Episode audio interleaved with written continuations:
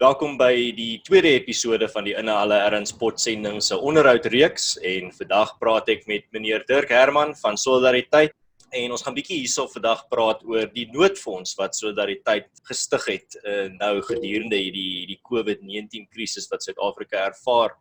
Um, hierdie krisisfonds is in die lewe geroep om die maatskaplike nood wat as gevolg van die COVID-19 krisis uh, gaan ontstaan 10 teen 1 na die krisis te help verlig en uh, baie welkom op die program meneer Herman. Baie dankie. Alrite. So my eerste vraag eintlik is maar net die die regtig die basiese denkpatroon agter dit.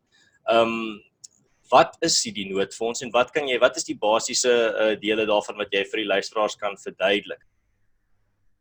Ja, kyk die noodfonds se doel is dat die gemeenskap bymekaar betrokke moet raak.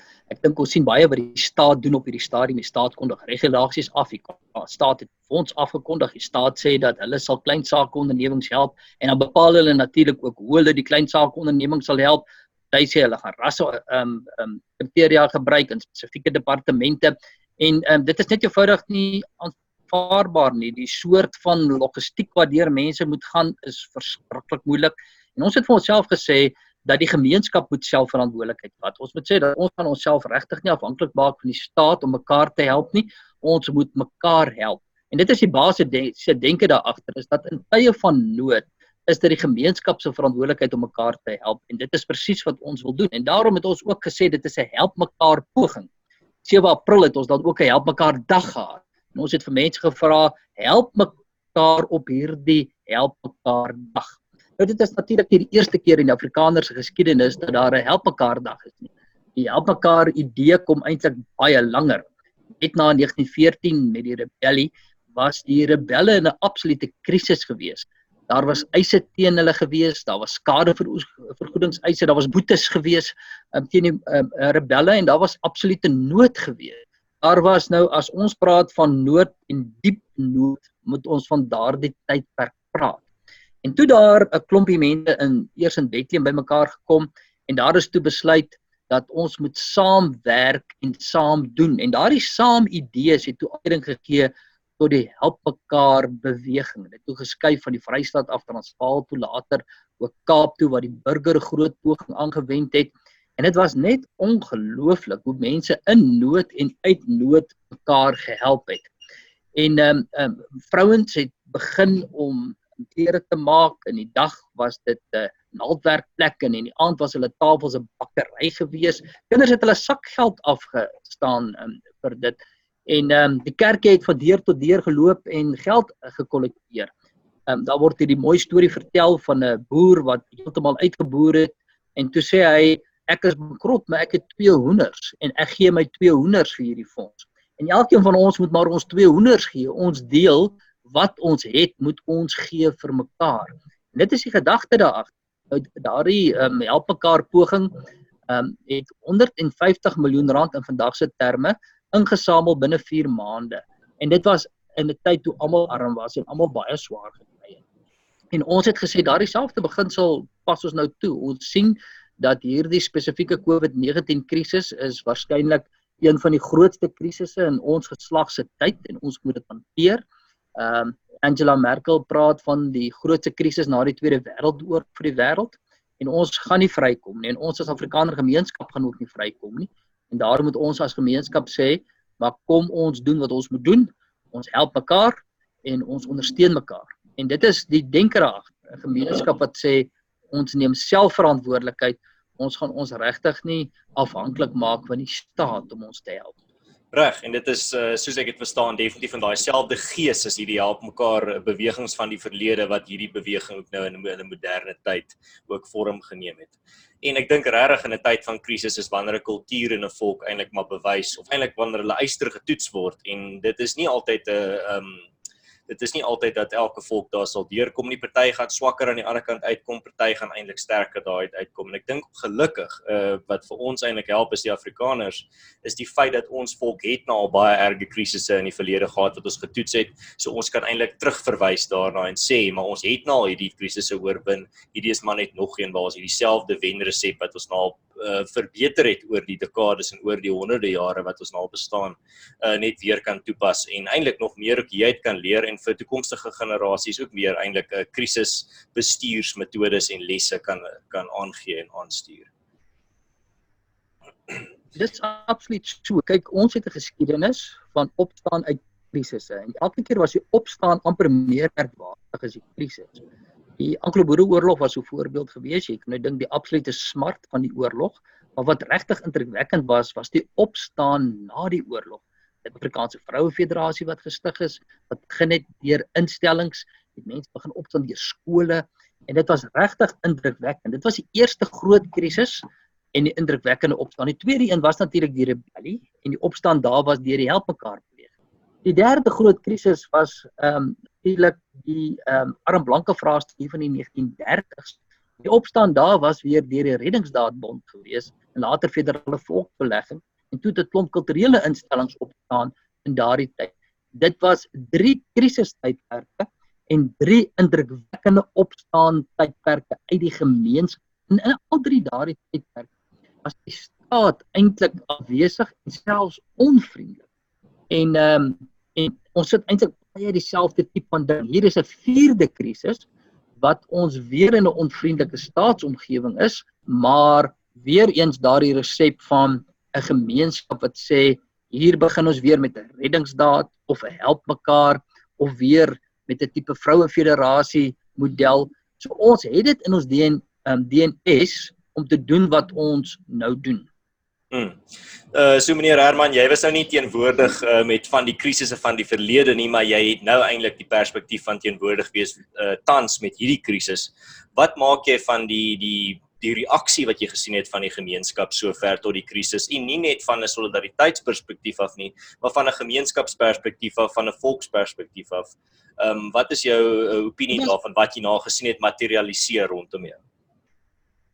Jong, die S van 'n volk bly maar sy DNS, nê? Nee? Ehm um, en dit het mens nou gesien, dis geslagte na die tyd, maar dieselfde DNS is oorgedra van geslag tot geslag. Dis dis dis maar wat mense nou kyk, ehm um, as jy uit 'n geloofsperspektief daarna kyk, dit is wat verbondsmatigheid is. Dis DNS of waardes wat van geslag tot geslag oorgedra word en ons sien dit en ons het dit sommer dadelik nou weer gesien. Ag, ons sien dit natuurlik die afgelope jare die mense wat net eenvoudig aktief deelneem aan die groter solidariteit beweging wat nou insluit Afriforum en die helpende hand en um, solidariteit in akademie en so nog meer.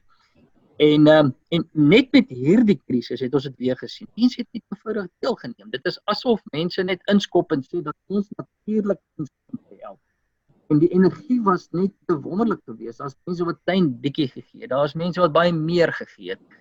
Ehm um, daar was um, mense wat laat weet het hoor hierso dit was vir my so mooi geweest. Daar's 'n ou wat my vir my geskryf het. Hy sê luister, ek het niks om te gee nie. Ek gee vir jou hierdie gedig. En toe stuur hy vir my 'n gedig wat ongelooflik inspirerend was. Um en dit was lekker geweest. Kyk, ons het aanvanklik um gesê dat ons eerste mikpunt was 2 miljoen rand en die 2 miljoen rand was geweest van 'n miljoen rand wat verseker vir ons is. Wonderlik, hier kom verseker. Dit's 'n versekeringsinstelling wat uit die wat doel is om die gemeenskap te help. Sy opbrengs gaan om akademia te bou en Soltek te bou en so aan. En hulle sê hoorie so, hier in die nood gee ons vir julle 'n uh, ploeg ons in ons gemeenskap in, verseker gee toe 'n miljoen rand. En ons het toe ook um, um, gesê dat maar dan moet ons 'n miljoen rand uit die gemeenskap uit. En dit was tot ons um, vergemik het. En toe sommer op dag 1 toe skiet ons bo oor dit en dit is meer as 2 miljoen. En nou het ons gesê wel, nou gaan ons vir 3 miljoen en ons dink ons gaan waarskynlik redelik vinnig selfs by 3 miljoen uitkom. So dit is baie wonderlik om te sien hoe help mense, maar dit is natuurlik behalwe die massas en massas hulp wat die mense gee, um, ook in die vorm van kos en skenkings en ondersteuning en hulle laai dit af die helpende hand het 'n uh, hele netwerk van ehm um, Joseph Silus waar mense kan kos skenk. Dit word oral geskenk. So ons is verskriklik dankbaar oor die energie wat ons op die oomblik sien. Ons sien dat dieselfde DNS, dieselfde help mekaar DNS, dieselfde reddingsdaad DNS van 'n gemeenskap wat sê hier is ons, ons help ons help mekaar. En dit is verskriklik inspirerend as jy kyk na ons geskiedenis, het dit elke keer daartoe gelei dat Afrikaners regtig opgestaan het. Mm. En soos wat die tyd die die toets verskaf, dan moet die Afrikaner maar die die antwoord verskaf op die roeping eerder eerder as 'n toets. En regtig iets wat vir my ook ehm um, eintlik iets wat ek baie mense gesien het 'n uh, vraag oor het. En ek dink dit is waar die laaste een van die stukkies van die legkaart eintlik nog bietjie uh, afwesig is. En dit is die die per, op 'n persoonlike vlak die vraag wat wat mense sal vra van in 'n tyd van sosiale afstandneming waar jy nie regtig in die teenwoordigheid van mense of van jou in jou gemeenskap kan wees nie. Ek bedoel 'n gemeenskap kan nie by mekaar kom in 'n vergadering hê nie. 'n straat kan nie by mekaar kom en net 'n krisisplan uitdink in ons tans soos wat die situasie sit nie hoe oorkom mens dit as 'n gemeenskap of uh, maak nie saak wat se skaal daai gemeenskap is nie, maar hierdie fisiese afstand wat nou tussen ons is, wat dit nogal moeilik maak vir uh wat, dis eintlik 'n nuwe uitdaging wat in die verlede nie daar was nie. In die verlede gedurende 'n krisis kon ons nog steeds fisies in mekaar se verteenwoordigheid by mekaar kom en 'n plan maak. Vandag het ons nog hierdie ekstra uitdaging van fisiese afstand ook nog tussen mekaar hou. Um net op 'n persoonlike vlak is daar enigiets wat wat jy reken hoe ons dit kan oorkom of hoe ons dit goed kan hanteer of bestuur? Kyk, hier praat ek en jy vandag met mekaar op Zoom. Twee weke terug het ek nie geweet wat is Zoom nie. Dit het my bang gemaak, die gedagte van Zoom. Net voordat ek en jy met mekaar gepraat het, het ons 'n uh, solidariteit beweging trust gehad, ook op Zoom. En ehm um, en ons het met mekaar gepraat, het vergaderings gehou. Ehm um, intern gekyk ons teams en ons het so ons stel dokumente en so aan.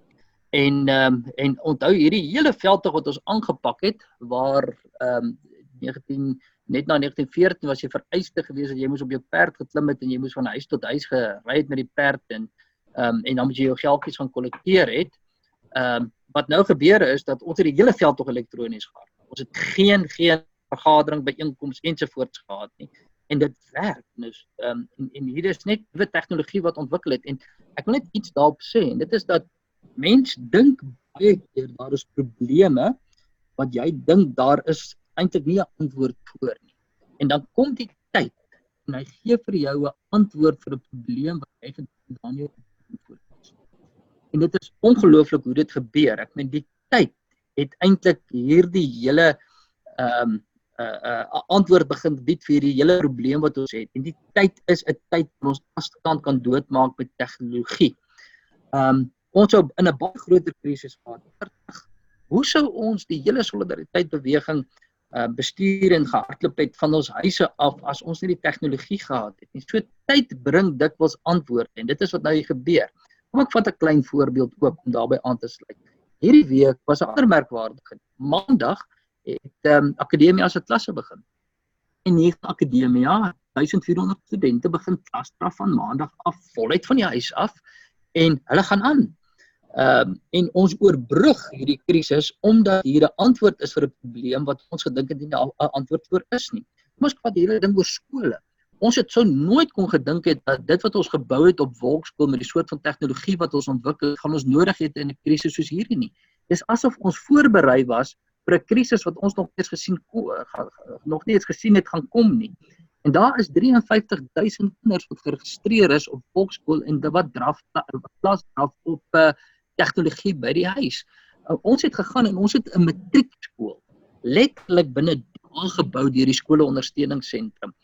Um, ek, gebruik 'n voorbeeld van China wat nou binne dae hospitale gebou het om die krisis te oorkom. Ons het binne dae 'n skool gebou met onderwysers, met periodes. Hier sit my dogter hier by die huis en sy hardloop in as of af as sy hardloop let as en en as met die en sy op die hoor, sy pouse en sy breek en sy doen huiswerk en sy kry opdragte en sy kom terug die volgende oggend as gevolg van tegnologie wat vir jou antwoorde bied. Dit geld natuurlik vir 'n klomp ander goeders. En daaroor, dis nie die doel van hierdie onderhoud nie, maar as jy kyk na die elektrisiteitsuitdaging So hier kom energieoplossings wat ons totaal verras oor gaan wees oor hoe die antwoorde op energie kom terwyl ons vir een oomblik dink daar's nog nie 'n antwoord vir 'n probleem nie, dan gee die tyd daardie antwoord. En dit is wat so belangrik is dat ons moet aanhou doen wat ons moet doen en die regte dinge doen en as mens verstom oor die tyd wat vir jou antwoorde gee. Dis presies wat nou ook gebeur. Dit begin vir ons antwoorde te gee vir hierdie krisis en dit het ontwikkel op 'n manier wat ons glad nie voorsien het. Ons het die krisis voorsien nie, maar antwoorde is al ontwikkel vir hierdie Ja, en ek dink dit is iets nog 'n tema wat na vore toe kom altyd in 'n krisis is ook dat uh die die geleenthede wat deur dit geskep word. Nou daar's altyd die, mense wat swaar kry in die krisis, maar daar's ook mense wat dan 'n geleentheid sien hoe hulle mense kan help en hulle hulle vaardighede of hulle talente eintlik kan toepas om in daai tyd uh, baie meer te kan regkry om mense te te help en te ondersteun as wat hulle sou kon as hulle nie mm. daai vaardighede of talente gehad het vir die, wat eintlik baie uh toepasbaar is vir die baie spesifieke ehm um, geleentheid of die spesifieke tyd in ons geskiedenis. En ek dink dis waar ons nou baie definitief sien met baie van hierdie organisasies soos wat ons nou met solidariteit en Afriforum sien waar ons eintlik ek het uh, hierdie week 'n grap gemaak met toe ek op 'n onderhoud ek het gepraat oor Afriforum en toe sê ek ek dink nie ek dink jy sal sukkel om 'n ander organisasie in Suid-Afrika te kry wat eintlik by nature so reg is vir 'n krisis so solidariteit op Afriforum.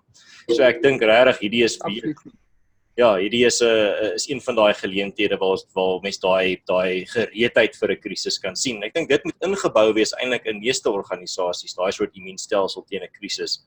Ehm um, mm, mm. uh, is nou maar op daai noot. Ehm um, wat is wat is jou opinie oor hoe byvoorbeeld Afriforum en Solidariteit en ander uh, organisasies wat aan die beweging verbind is gereageer het in hierdie krisis sover? Ek moet sê ek was ongelooflik beïndruk geweest en dit is reg wat jy sê is dat mense sonder jy dat jy besef het jy jouself regtig krisis ek wil nie sê bestand nie want niemand van ons is bestand nie maar krisis gereed gemaak. Ek dink hoe vinnig het ons gereageer om 'n antwoord te gee op skole. Hoe vinnig het ons gereageer om 'n antwoord te gee op universiteitsvlak. Hoe vinnig het ons in die solidariteit omgewing gereageer met antwoorde um, rondom vra. Ons het oornag het ons 'n krisissentrum neergesit corona.org.za en skielik is daar vra en antwoorde op alles. Ons het letterlik oornag ons personeel kon omskep om letterlik krisisagente te word. En dit was my verstommend hoe aanpasbaar mense is. Um, hoe hulle net eenvoudig um, hop op op uit die um, situasie uit. Jy weet hulle soos balletjies. Hulle hier op hulle wop wop doen net nuwe dinge. Ehm um, en oornag het ons 'n klomp kenners gehad oor corona en hulle het hulle self instudeer. Oornag kon ons doen wat 'n staat nie kon doen nie. Ehm um, skielik kon ons ehm um, polisie van handreinigings en veiligheidstoerusting voorsien wat die staat gesukkel het. Hulle kon nie die hulle het nie die logistieke vermoë gehad nie met Afriforum se veiligheid het. Hulle kon skielik oornag help met maatskaplike hulp uit die helpende hand uit wat uh, die staat nie kon doen nie want hulle is te lomp en te stadig. So die gemeenskap is dit baie vinniger as die staat omdat die gemeenskap nie so lomp en stadig is nie en omdat die gemeenskap die vermoë het om klein probleempies op te los. 'n Staat of 'n globale ehm um, ehm um, ekonomie en globalisering het net eenvoudig nie die vermoë om plaaslike probleme te hanteer nie en wat ons nou begin sien wat hierdie krisis uitwys is hoe belangrik plaaslike aktiwiteit is, hoe belangrik daardie plaaslike gemeenskap is, hoe belangrik radikale demokrasie op grondvlak nodig is om probleme op te los. En ons het dit by uitnemendheid gesien met die verskillende instellings, Helpende Hand, Afriforum, Solidariteit, Akademia, die skoolondersteuningsentrum, hoe ons letterlik onsself in die lig omgedraai het en ons lede kon ondersteun in hierdie. Ja. En ek kan ook net uit persoonlike ondervinding praat as ek sê dat regtig uh, in die Afriforum kantore ook ons is nou nie fisies daar nie, maar in ons kiber kantore het ons definitief ook net so vinnig in die lig omgedraai. Al ons uh, ons huidige veldtogte op ys gesit om weer na die tyd weer op te wek. Maar regtig die die die manier wat hulpbronne heraangewend is om aan te pas by die krisis was regtig vir my ook verstommend en om nou te praat oor daai ehm um, uh die gemeenskapsondersteuning en hoe 'n gemeenskap saam staan net op 'n persoonlike vlak uh sommer uh nie miskien eers uh van solidariteit se perspektief af nie maar eerder net van 'n persoonlike perspektief af. Hoe kan die gewone ou sy in sy gemeenskap bydra in hierdie tyd? Wat is die eenvoudigste goed wat hulle kan doen om regtig 'n groot verskil te maak? Ja, kom ons in hierdie konteks begin ons daarby eenvoudig bly gesond. Ehm um, so was jou hande, dra jou masker, maak seker dat jy gesond ehm um, werk en gesond is en gesond met mense omgaan, hou jou um, afstand. Ehm um, so die eerste punt is in hierdie konteks is dit klein klein is 'n mikro dingetjie sorg dat jy gesond bly. Die tweede een is dat moet nooit in 'n krisis dink dat die antwoord is om na jouself te keer. Want die oomblik as jy na jouself keer, dan beperk jy hulp aan jouself eintlik, want jy sê dat my manier hoe ek hier gaan uitkom beperk ek net tot my eie vermoë. Die oomblik wat jy sê dat in 'n krisis is, reik ek uit en ek begin help, dan natuurlik plaas jy jouself in 'n baie groter netwerk. So om te help en betrokke te raak in die gemeenskap is eintlik ironies genoeg 'n baie selfsugtige ding, want jy sê dan is ek in 'n groter gemeenskap wat my ook gaan help. So dis eintlik baie dwaas om na jouself te keer en selfsugtig te wees in hierdie tyd. As ons dan dit vir mekaar sê, dan sê ons dan moet ons onmiddellik oorgaan om te sê, nou wat kan ek doen hier in my onmiddellike omgewing? kan ek dalk inskakel met my plaaslike kerkgemeenskap en sê wat kan ons help? Jy net jou diakonie spesifiek aan die gang. Dan jy seker maak dat jy net begin om plaaslike ekonomie te stimuleer. Koop by die plaaslike winkel. Maak seker dat jy koop by die tannie wat die konfyt in die omgewing maak. Stimuleer klein besighede, stimuleer ehm um, die plaaslike ekonomie. En dan kan jy ehm um, verder begin kyk en kyk nou hoe skakel ek in met plaaslike uh, gemeenskapsstruktuur? Hoe skakel ek in my Afriforum tak by my helpende hand tak? Hoe maak ek seker dat ek by solidariteit betrokke is in die werksplek? Dan skakel jy in by jou gemeenskapsstrukture. So die hele punt, die beginsel wat ek net hier wil uitlig is dat hoe meer betrokke jy raak en hoe meer jy uitreik en hoe meer jy deel van die gemeenskap, hoe groter is die netwerk waaruit jy self dan ook kan Hmm. Nee, dit is ongelooflik interessant, eintlik 'n baie uh unieke invalshoek, maar dan ook net miskien laastens nou op die op die noot van hoe kan ek help? Hoe kan die gewone persoon help?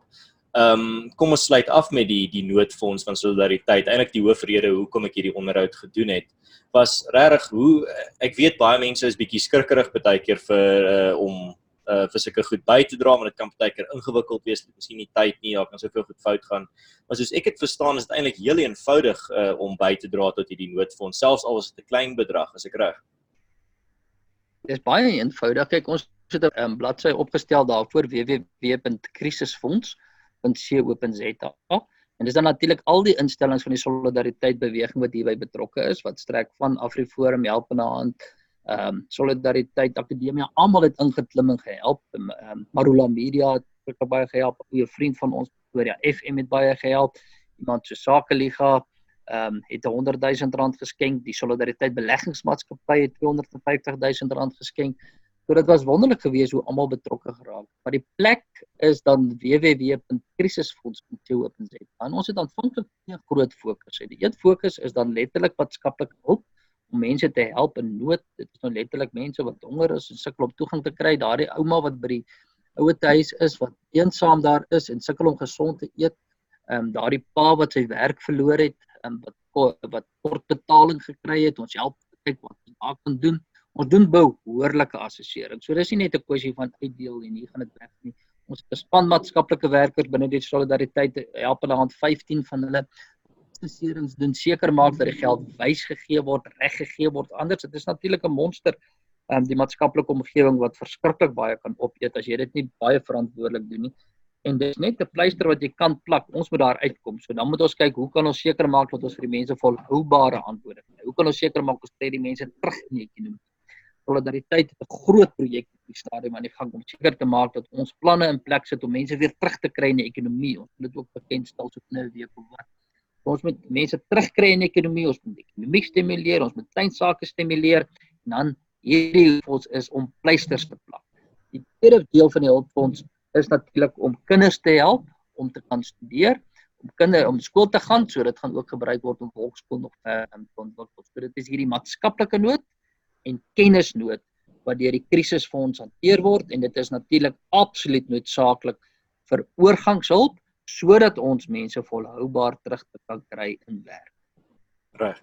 So net sommer om dit te vergemaklik vir die luisteraars as jy op YouTube luister, uh, daar sal 'n skakel wees na hierdie hulp vir ons toe in die beskrywing van die video sodat jy maklik net daarop kan klik en dan jou jou deel kan doen. Ek daag vir julle uit aangesien uh, ek al baie mense rondom my en ek self ook gesien het wat uh, bygedra het tot hierdie fonds. Ek dink regtig hierdie is die gees van saam staan, self doen en regtig die die monster of die die COVID monster in die oë staar en sê maar dit is nie ons einde hierdie nie en hierdie is eintlik waar ons ons regte eyster gaan wys. Maar ek wil net uh, hierdie kans gebruik om net te sê baie dankie meneer Herman dat jy uh, tyd uit jou dag uit geneem het om met my te kom gesels. Ek hoop mense het iets geleer hier uit. Ek hoop mense is bietjie geïnspireer en ek dink regtig uh, tot as al is daar net een of twee persone wat iets anders doen in hulle gemeenskap of in hulle gesin of in hulle maak nie saak hoe groot hulle hulle area van invloed is nie weens iets wat hulle miskien gehoor het op hierdie potsending dan was dit 'n groot sukses en ek wil net sê baie dankie um, vir jou tyd vandag en dankie vir jou insig. Baie dankie en dankie vir jou inisiatief. Alright. Uh as jy van hierdie episode gehou het, onthou om uh te subscribe op YouTube of om op enige ander platform dit te deel met julle vriende en familie. Uh dankie vir almal wat ingeskakel het en dan sien ek julle weer volgende keer. Mooi loop.